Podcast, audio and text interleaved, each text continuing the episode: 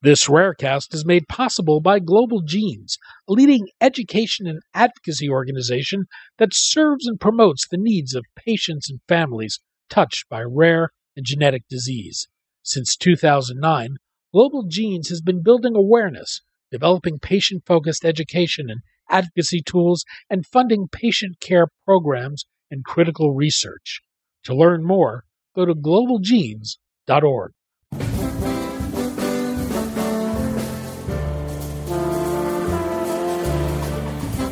I'm Daniel Levine, and this is Rarecast.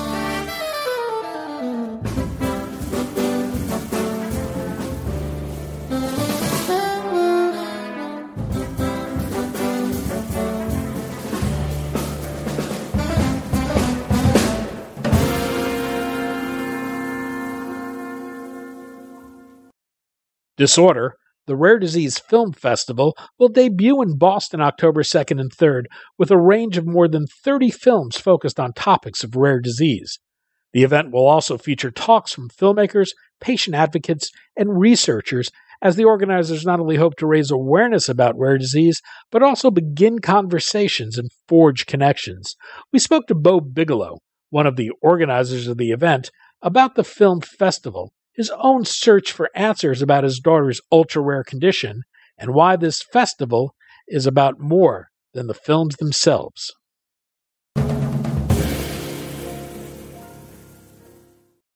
Bo, thanks for joining us.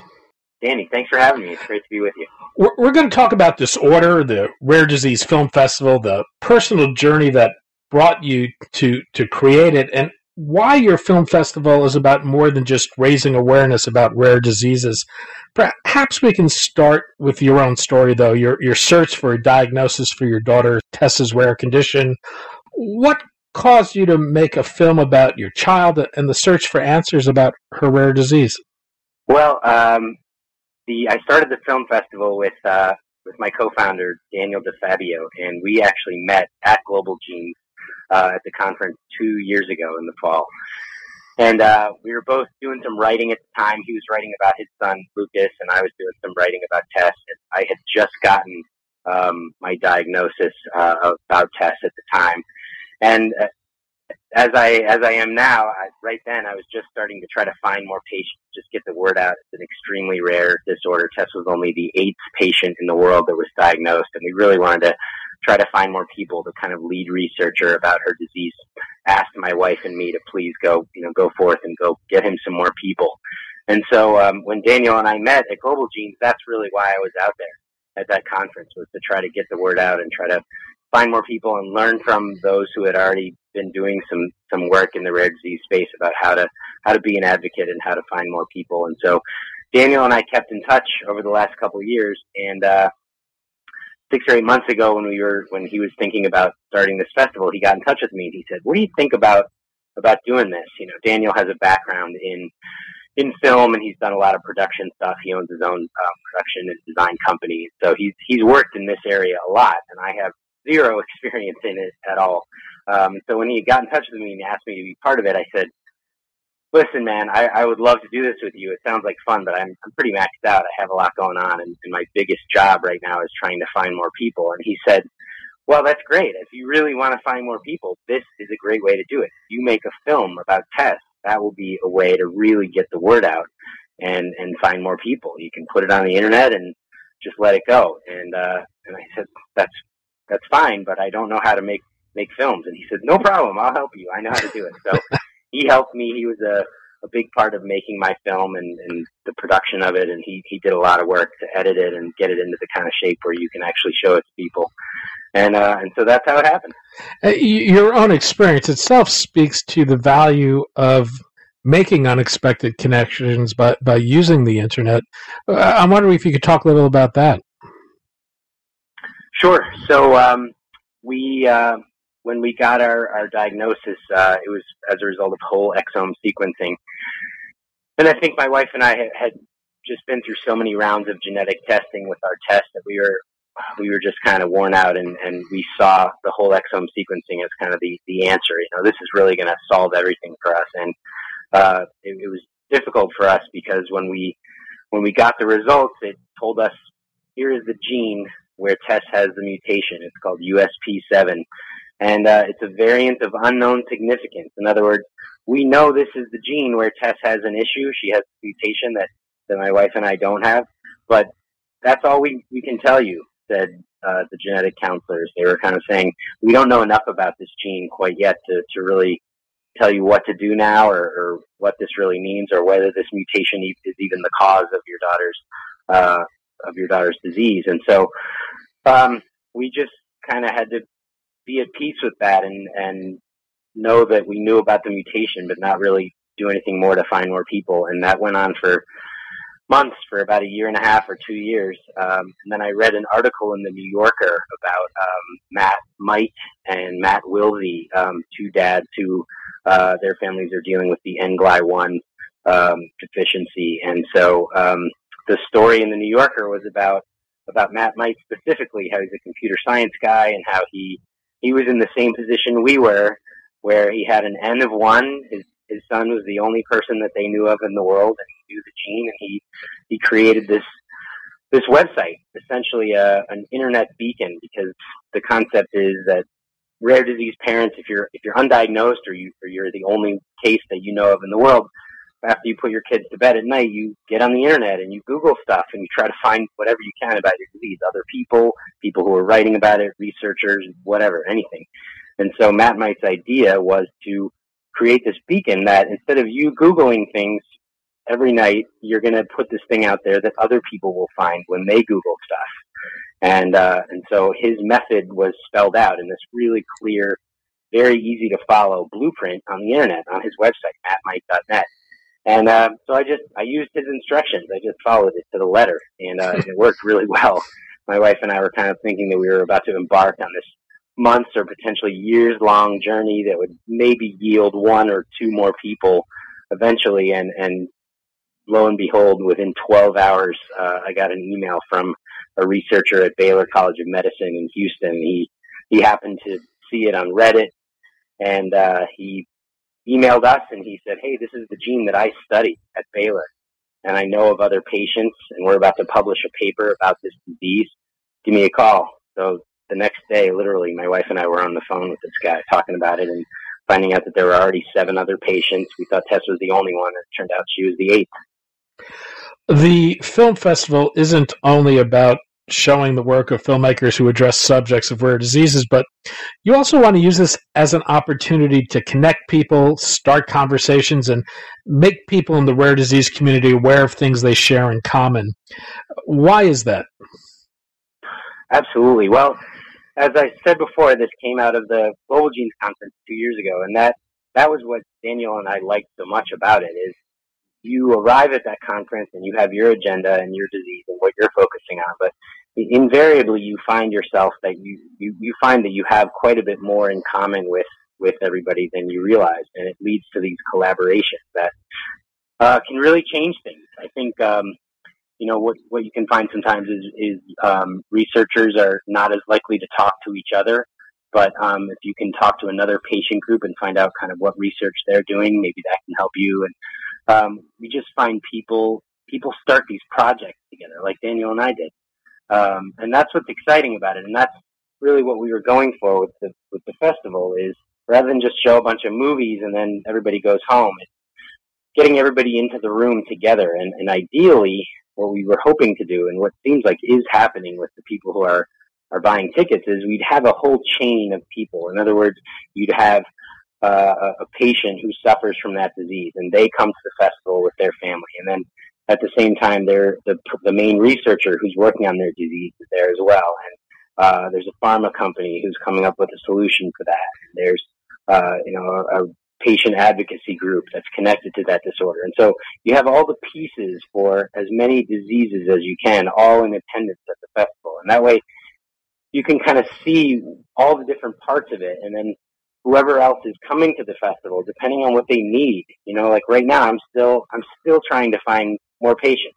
You know, Tess was the eighth one, and now we're up to about 23. Well, that's still really rare. I'd still like to find a lot more people. And so, you know, personally, when I go to this festival, I'm hoping to, to talk to some people who've had success uh, in identifying more patients? How did they do that? How did they extend, you know, not just in our country, but, you know, around the world? How are they finding more, more cases and more patients? Where have they found some success? So I think Daniel and I have just realized that, that people have all these different needs and, and the more we can start those conversations and have everybody start to talk to each other, the more we can help each other. Because that's what I find with this, with the rare disease community is everybody is so open and so willing to take time and get on the phone and share ideas that have worked and talk about their successes and you know share their share their blueprints share what, what's worked for them you'll be showing more than 30 films over two days uh, yeah, it, these are not just films made by parents like yourself with, with a child but they have a quite a range of, of topics and length and origin. Uh, give me a quick sense of you know the the running time of these films and, and the styles and, and how they vary. Sure, they are really varied. They are most, but not all of them are documentaries. Uh, some are really short. Some are like a minute long, just to kind of get uh, a concept across, or it just explains something. And and then we do have a couple of longer format films that are um, 65 minutes. And it really is kind of a, a, a mixed bag. There are some that are um, that are narratives. Some are really very specific, telling a story about a, a, a particular patient and their family and what they're going through. And then others are, um, you know, a little bit more, uh, a little bit looser format, um, not as specific and, and kind of ranging on the like a, a uh, it's based in reality, but it is more of a of a, a fiction piece. Um, one thing Daniel and I talked about when we were putting this together is uh, whether these films would be appropriate for people who want to bring their children, um, because some of these I think are some of the topics are a little bit difficult um, to to think about and to talk about, and um, you know there are a lot of the stories that really don't have a, a resolution or what you know what you consider a happy ending, a Hollywood ending. So let's say somebody wants to come and they want to bring their whole family. Is there a slate of films that, that kids could attend? And um, you know, we, I don't really have an answer for that question, but there is one slate uh, on which we've put films that are a little bit more uh, open-ended or a little bit more kind of uh, like a whimsical, whimsical storytelling kind of a slate of films. Um, in order to make that possible, at least, you know, if, if, people have asked, you know, if I want to bring my children, which slate should I go to? We said, oh, this is probably the right one. This one here. Going through the, the list of films, a, a, few jumped out at me. I just wanted to ask you about them specifically. What is Our Curse? That was one of the first films that we signed up, actually. Um, it's uh, it's a second. It's the second film um, from a. He's a Polish documentary filmmaker. Uh, I'm going to not be able to pronounce his name very well. Tomasz Lewinsky, I think is how he says it. Um, and it's so it it came out in 2013. It was a couple years ago. Um, I know Daniel knew about this film ahead of time, and actually he approached the filmmaker and asked him if we could show it at this festival because we both really liked it so much. And it's about uh, the filmmaker's child, uh, whose name is Leo, and um, Leo has a rare genetic disorder called Undine curse. How about Cuerdas? Cuerdas. Oh, that's the. Uh, it's a Spanish animated film. first one. Yes, yeah. Um, it means strings. Strings is the the um, the translation of the title, and it's one thing we really liked about this film is that it doesn't really spell out exactly what the disorder is at issue. It's just about um, it, it, has a message of acceptance. So uh, the main character, uh, Maria, is a child in a school, and she has this kind of routine that's going on at the school, and then somebody shows up who's different, and they're in a wheelchair, and it's just about kind of Maria and how she reacts to the presence of that person and, and just the idea of acceptance and understanding that someone else is different. But it doesn't we liked that it didn't identify any disorder because it just says, hey, if someone shows up at your school and they're different, this is how you want to treat them. This is how that should go. Uh, the last one I wanted to ask you about was the magic bracelet, which is notable notable for its cast. W- what is that?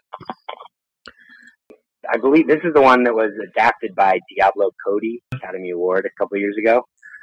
Um, so we were really excited about this one. This one had to do with the Make a Film Foundation, and um, we're showing it. I'm trying to think what day that is. That's the one that's on day two. That's the beginning of the first slate. So that uh, that one's about mitochondrial disease.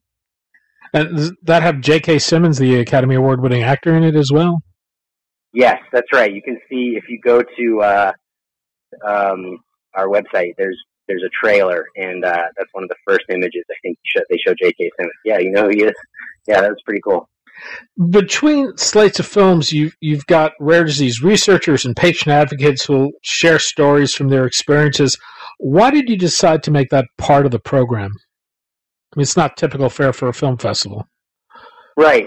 Well, we felt like there we wanted to expand the programming beyond just the films themselves. Uh, we thought that there could be some some real value there in, in having some conversations after the films. Uh, some of the people who are speaking are involved with the film. Some are filmmakers, and some are.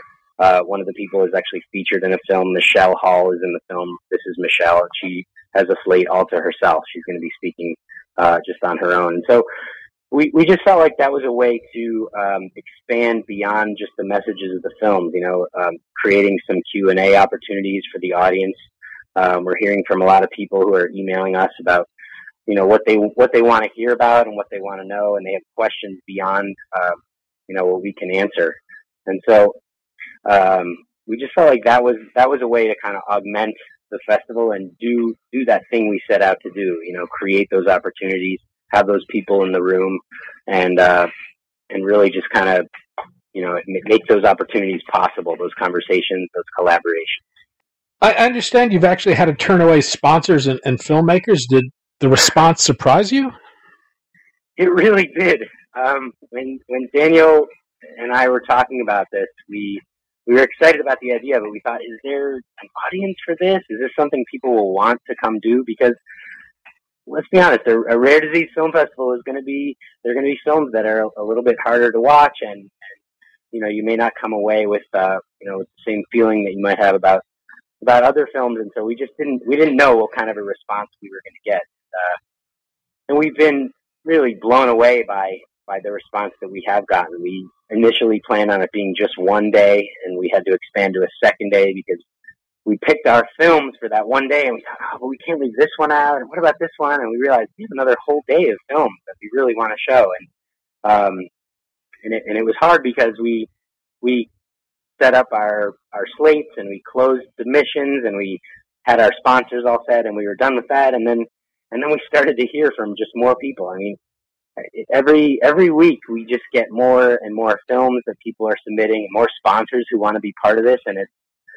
it's a bummer to turn people away to say, listen, you know, this, this, this festival is set. We can't really do anything more with this one. But, um, what it's telling us is that we're on to something here. That not only is there an audience for this, but it's a, it's a big audience, um, and that you know we're on to something, and that that we shouldn't just do this one time and be done with it. That we should do this again. That we should uh, plan for another another festival, maybe in a year or two, uh, maybe on the West Coast, and just try to try to do this again. And, you know, all the people who submitted films for this time are, are automatically um, submitted for next time. And so, um, we're just going to see who else is in, and and and we're excited about it. And any any plans to make the films available online or through other means? You know, we're getting that question a lot, and um, we we're talking about what we'd like to do. Um, our agreements with the filmmakers um, don't really let us just take the films. There are some that are publicly available anyway on, on YouTube, and um, so we're just trying to figure out what what would be the right thing. You know, we we know we want to increase exposure for for these films, and to the extent filmmakers want to be part of that, we're trying to we're trying to think of something that before we have our next film festival um, that would make it possible at least for people to, to view these. And um, I'm not sure we're, we're, not sure what that looks like quite yet. We're just we're, we're going to do this festival and then see where we are. Um, but yeah we're excited about that idea Disorder, the Rare Disease Film Festival, will be held October 2nd and 3rd in Boston. Bo Bigelow, filmmaker, rare disease advocate, and creator of Disorder, the Rare Disease Film Festival. Bo, thanks so much for your time today. Danny, thanks for having me.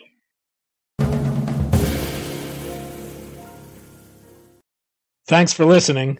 For more information about rare disease and to connect to the rare disease community, go to globalgenes.org. To keep up on the latest news and trends affecting the rare disease community, be sure to visit raredaily.org. You can subscribe to the Rarecast RSS feed through raredaily.org or through SoundCloud, iTunes, Stitcher, or your preferred podcast manager.